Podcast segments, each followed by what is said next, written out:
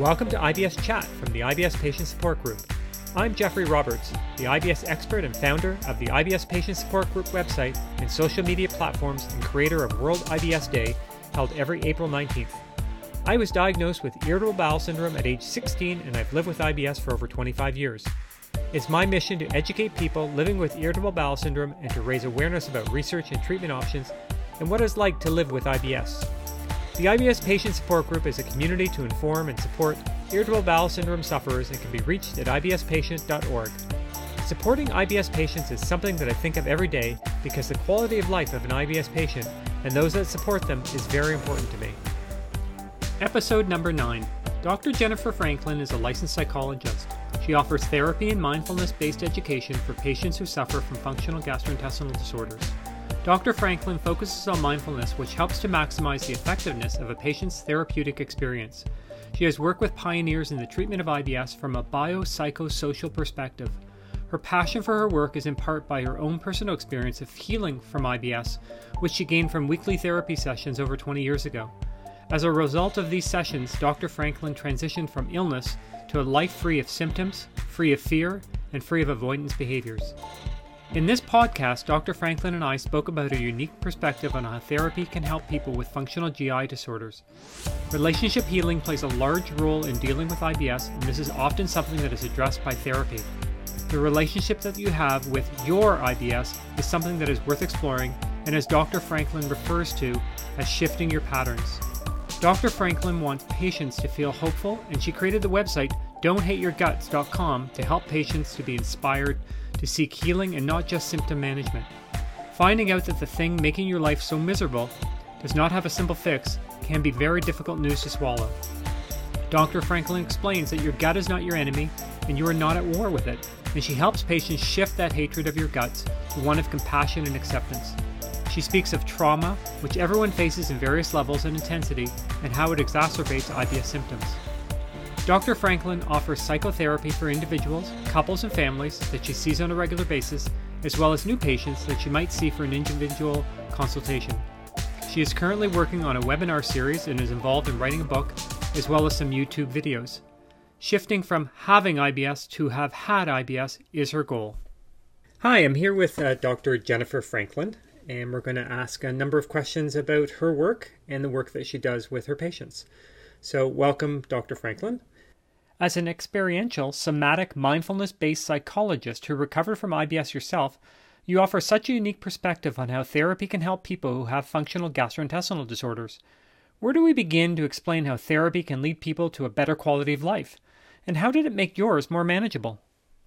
I think people generally think of psychologists as practitioners who can help them to manage or cope with GI symptoms or the stress, anxiety, depression, or emotions that go along with the GI symptoms.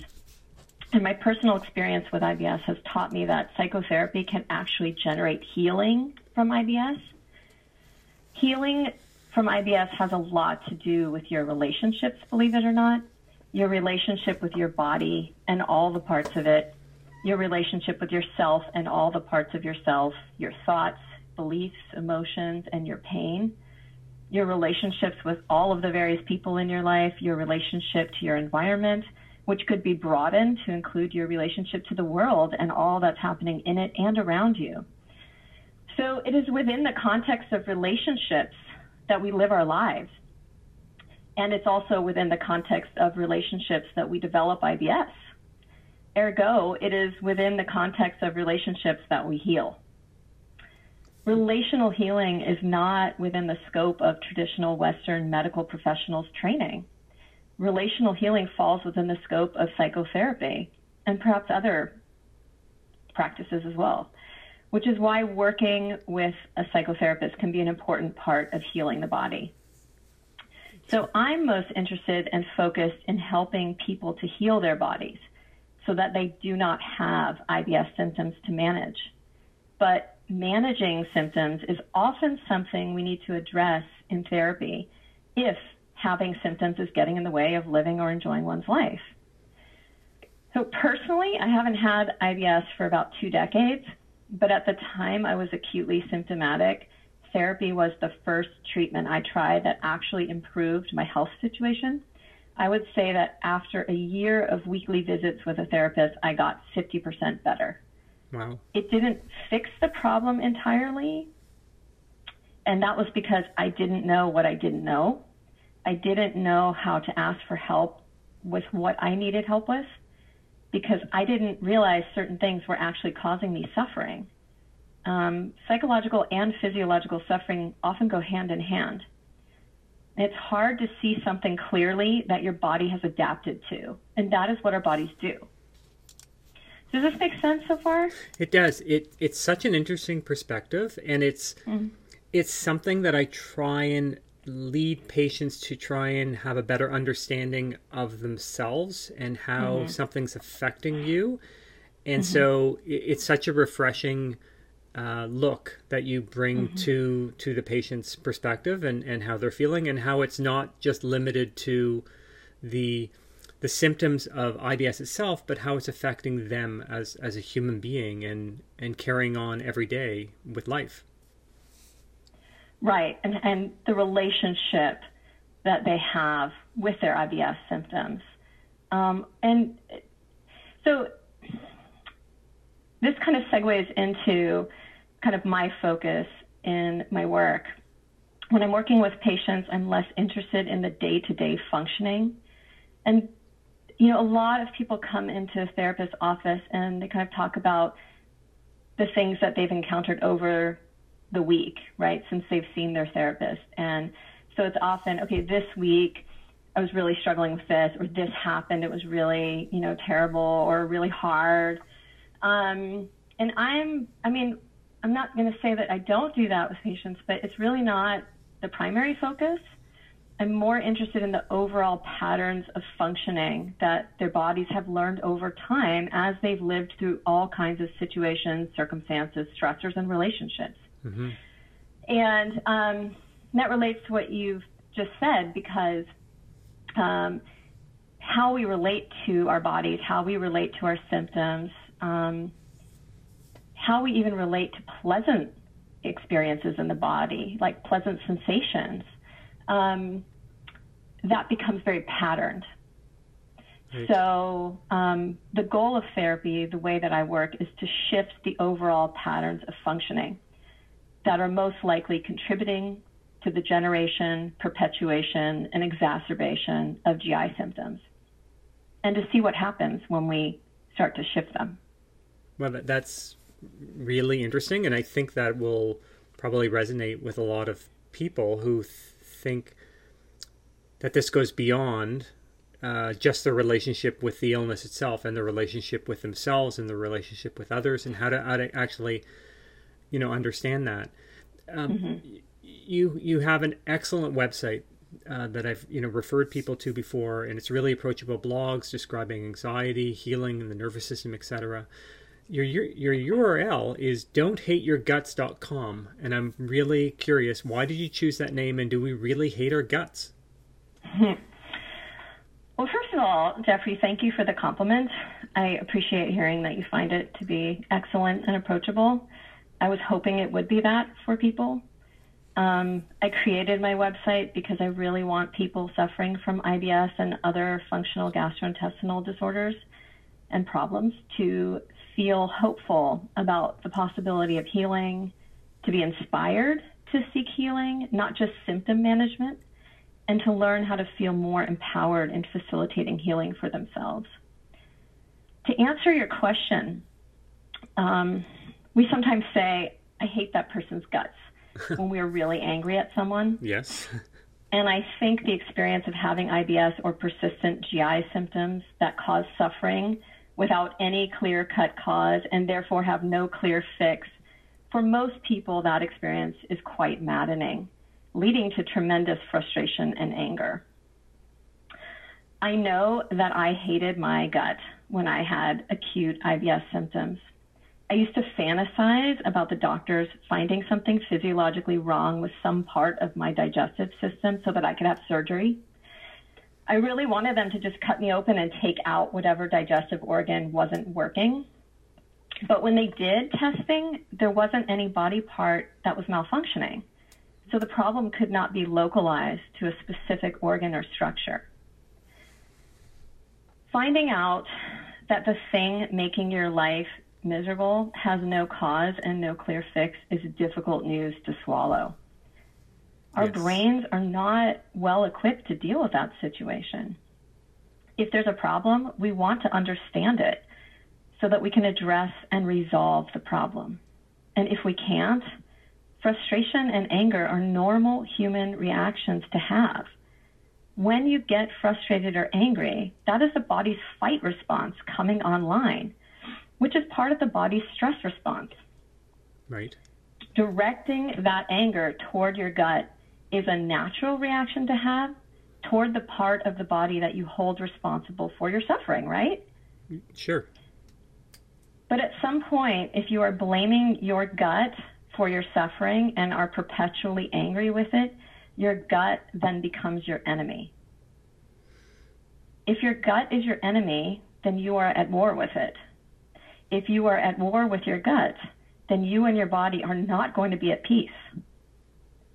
You will be stuck not just in a pattern of physiological digestive symptoms that you can't stop, but also stuck in a pattern of stress responses in reaction to the IBS symptoms, adding a layer of stress that generates even more psychological suffering, then worsening the physiological IBS symptoms.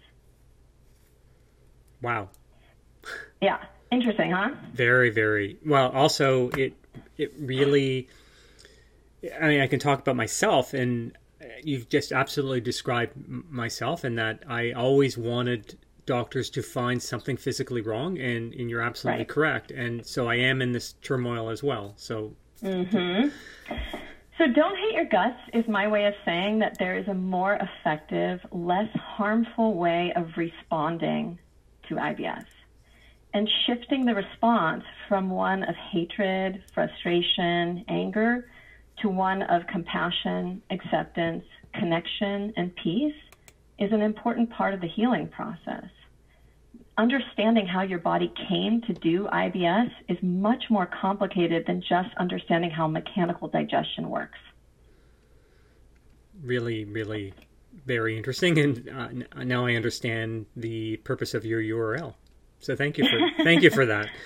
You're welcome. Um, I know that you did a lot of work with um, University of North Carolina at Chapel Hill with Doug Drossman's group, and that he mm-hmm. had focused um, quite a few years ago on um, trauma and um, how one might develop IBS like symptoms from trauma.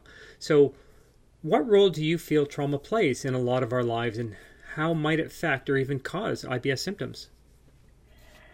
Well, trauma, as trauma expert Peter Levine says, is a fact of life. Trauma affects everyone's lives at some point or another trauma, and I'm using this word very loosely, has a huge role in the generation, perpetuation, and exacerbation of IBS symptoms. I believe that the impact of traumatic experiences on the body is at the root of IBS and many other psychological and physiological problems. If stress is the body's natural, normal response to an ordinary threat, Trauma is the body's natural, normal response to an extraordinarily stressful or threatening event, circumstance, or situation. It could be a one time situation or an ongoing situation. A traumatic experience could be any experience that happens without warning or happens too fast and or is just overwhelming if something is overwhelming, it can be too much to take in or process at the time it happens, either because it's too emotionally charged or energetically charged, or too horrible or frightening, etc. Trauma could occur in response to an experience that, on the one hand, feels very ordinary and at the same time does not feel good, fair, just, acceptable, respectful, or okay and recurs perhaps regularly enough that over time it ends up feeling extraordinarily stressful. So it can look one way, but it can be experienced by the body differently. And, and I imagine that would be a very personal response where one person might respond uh, feeling that some trauma has occurred, whereas other people, because of their personality, might not. I, I was just about to say that. Okay. That um, you know, we don't have the right to sit in judgment of other people's lived experiences, right? So trauma is based on the body's perception of reality. And when I say body, I mean the whole body, including the head and all that it entails, brain and mind. So if a person's brain and body perceives something as highly threatening, even if their conscious brain doesn't necessarily think of it that way, their brain or body will respond appropriately to the threat. Trauma is that response. It is the response to something highly, extraordinarily, perhaps life threatening. Hmm. It may not look or sound like a situation that makes your body react that way, but that doesn't mean that that situation is not traumatic for somebody else. Of course. Mm-hmm. So, one of the things we need to understand as it relates to trauma and IBS is that our conscious minds don't necessarily perceive or experience trauma the way the body does. Things can be traumatic without, without our even realizing it. For example, being dumped by a lover or partner can be traumatic. It might not be a life threatening or what we call a big T traumatic experience, but it can still be traumatic. Um, growing up with a parent who is highly narcissistic can meet none of the typical definitions of traumatic experiences, yet be utterly traumatizing. Pain can be traumatizing, especially pain we don't understand. And pain goes along with IBS right. a lot of times. Sure. Having IBS can be traumatizing. Right? In other words, trauma can be at the root of IBS and can also be layered on top of it, compounding it. So, for people who have post infectious IBS, we could say that the viral infection that precedes the IBS symptoms is a trauma from the perspective of the body. Is this unique to IBS, or would you see this kind of pattern with other illnesses as well? Just kind of.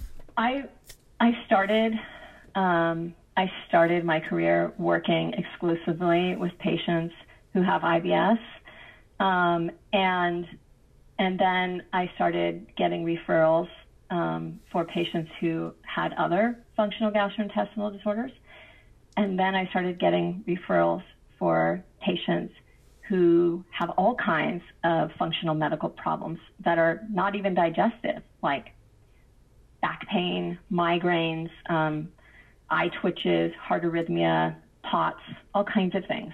Wow. Um, and I think this is this holds true um, for a lot of us. You know, even people who don't have these kinds of symptoms can still have unprocessed, unregistered, um, un, unknown trauma, essentially. Like some part of your body can know that something's going on that doesn't feel right, and then the more conscious part of your brain can totally not see it at all, or it can be completely in your blind spot. That's very it's very interesting and incredibly relative to IBS symptoms, and sometimes you're perhaps even in denial of that when this trauma is occurring and your body's certainly aware of it and it's registering it. And i love the description of this constant battle that are with layers. It's very mm-hmm, interesting. mm-hmm. Um, yeah, it, it's a nice segue to actually to talk a little bit about the kind of therapy that you do because you offer therapy and consultations and training for people. Can you walk us through um, these different types of offerings and how does someone decide whether they might benefit from them? Um, well, I um, I offer psychotherapy to individuals, couples, and families.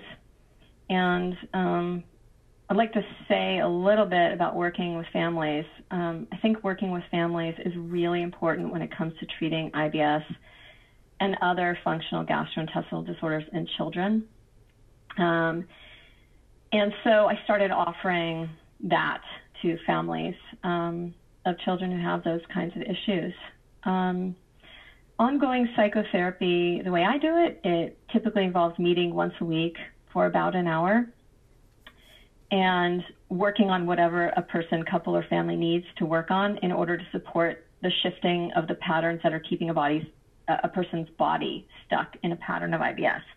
And I know that's vague, but the work is so individualized and collaborative that it's really hard to tell you exactly what happens um, when we're working together. Um, but basically, my patients and I are working together to understand their bodies and what their nervous systems are doing and to come up with strategies for helping the body learn how to shift out of the patterns at play. Um, so, because I can only work with so many patients at one time, I started offering consultation to patients who I'm not able to see on an ongoing basis. Um, and this gives them a way of getting started with their healing processes. Uh, during during the consultation hour, I gather information as quickly as possible, as opposed to the way I normally work when I know we're going to see each other over a period of time. Mm-hmm. Like my natural preference is to let things emerge more organically. Um, but during a consultation, I have to work faster so I'm really focused less on facilitating change in my office with me, which actually requires working at a slower pace, and more on providing education, information, feedback, and guidance so that patients leave with knowledge that can help them to work towards healing on their own uh, or maybe in, in, therapy with a different therapist. Um, and I might help them find uh, a therapist. Um, so I might give them some referrals uh, or help guide them in finding somebody in their area. So, um, so con- I might refer them. Mm-hmm, I'm ahead. sorry. So consultations would be, for the most part, a, a could be a one-off event, or you may yeah. you may see them again. But for the most part, you're Either. really providing them with some necessary information to move forward in their lives and in terms of finding the right treatment for themselves. So that, yes, okay. all, it could be any and all of that. Right. Um, and I might provide uh, referrals to adjunctive uh, treatment providers. Uh, if they've never seen a gastroenterologist ever and they've never actually formally big, big diagnosed with IBS or some other disorder, then I would refer them to a gastroenterologist or encourage them to seek one out in their area. Um, if patients have a psychotherapist already, um, I often will provide consultation to patients um, really specifically focused on addressing the IBS or the functional uh, disorder. Um, I'm also uh, working on a webinar series for people who have IBS and other functional gastrointestinal disorders, and for parents with kids who have these kinds of disorders. Um, I've been working on a book for a long time, and hopefully that will get finished at some point soon. I know what that's it's been like. A really slow process. Um, and I'm also working on some short YouTube videos to introduce some basic concepts to people. Um, so if any of your listeners are interested in any of these things, um, they can go to don'thateyourguts.com. And the best way to uh, find out about these things as they start to happen um, is to subscribe uh, to receiving my blog post on the homepage, and then I'll blast out an announcement when these things are are out there. Oh, that that's that's very good information to have. Um, so some people might look at psychology as not as evidence based as a, a, doctor providing them with some medication or some sort of mm-hmm. treatment option. So, how do you weave in evidence based practices into your therapy? And does it work in conjunction or does your therapy replace, you mm-hmm. know, evidence based practices that somebody might be familiar with? Mm-hmm. I'm an experiential somatic psychologist with extensive training in mindfulness based practices. Um, mindfulness based practices are evidence based practices, and they're known to be effective for treating chronic pain and IBS. I also use many cognitive behavioral approaches in my work, so that would be considered CBT. And that's another evidence based practice that is well known to be an effective approach for treating IBS yes, and many other psychological and physiological symptoms. But here's the thing evidence based in my field is not the most meaningful term. So I personally don't give evidence based practices much credence when it comes to what is effective psychotherapeutic treatment. I could say a lot more on this topic, but the bottom line is that there are many psychotherapeutic approaches that are very difficult to study the way that you can study CBT. Hence, there are few studies on many of the approaches I've been trained in. And that is one of the main reasons why CBT has been so widely known. We can't study experiential and somatic forms of psychotherapy the way we can CBT. So if you look at the literature and you see how many studies um, on CBT have been conducted, it looks as though CBT is most effective while these other forms are not. And the reality is that other forms of psychotherapy may be as effective, if not more effective than CBT for treating IBS and a whole host of other psychological and physiological problems. But because we don't have the scientific evidence, we can't substantiate those claims.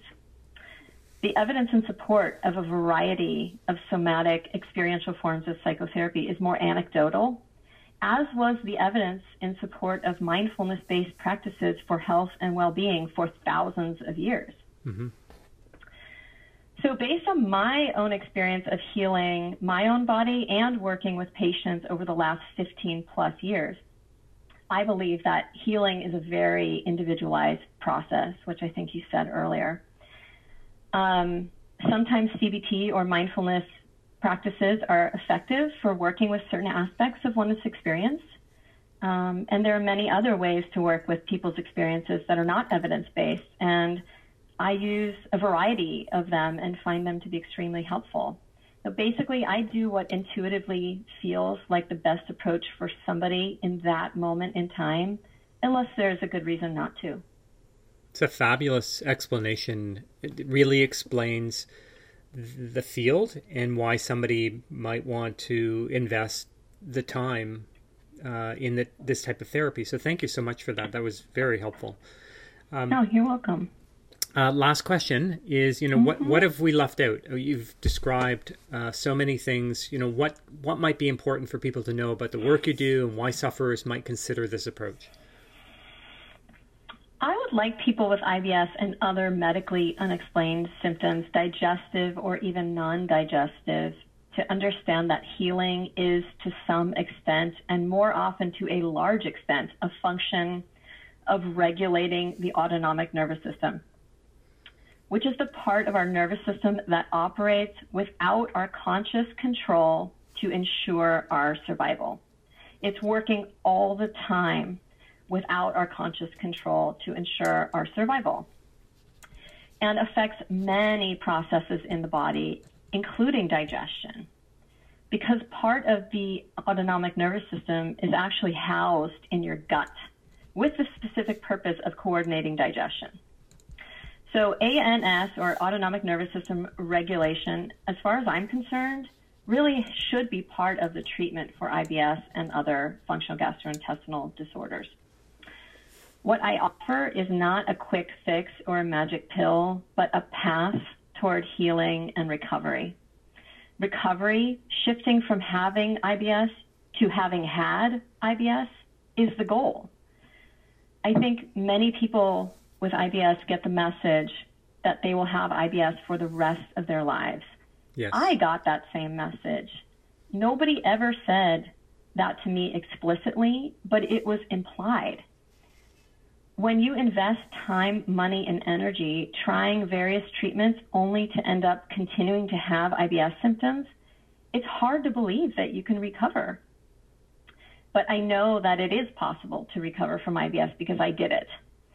And my mission now is to help and empower others to do the same. So, last thing I'd like to say is that the work I do offers people an opportunity to learn to grow, to heal, to recover, and to develop the kind of intimacy with themselves and with others that leads to a more fulfilling life. there are huge life lessons in healing and recovering from IBS. You can either learn them and find your way out of the patterns that keep you stuck living with IBS, or you can stay stuck. I think one of the most important things I'd like to say in this um, in this interview is that healing is taking a step into the unknown of moving beyond familiar habitual patterns. It's really a series of courageous choices that lead to improvement gradually over time. Wow. So you've made such a beautiful argument as to an approach that um, patients might not have considered.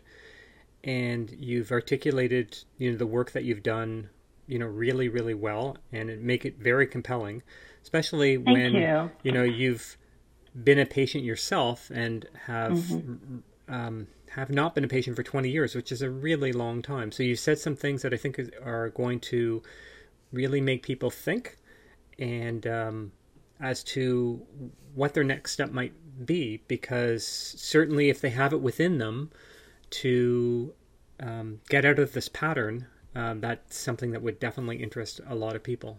So th- thank you so much for for taking the time today to to share that with all of us. Um, truly appreciate it. Thank you for having me, and um, it was really my pleasure. And I, I do hope that this gets people to think about how to do things a little bit differently that might put them on a trajectory towards healing and improvement.